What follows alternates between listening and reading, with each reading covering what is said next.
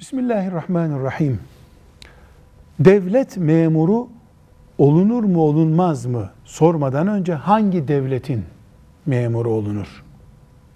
Bunun cevabı olabilir ise memurlukta bir sıkıntı yoktur. Sen nasıl memur oluyorsun sorulur. Ehliyetin var mı yoksa bütün liyakatsizliğine, beceriksizliğine rağmen bir toleransla, bir torpille mi memur olduğun sorulur. Bunların cevabında sıkıntı yoksa memur olunulabilir. Memurlukla kazanılan da haram değildir.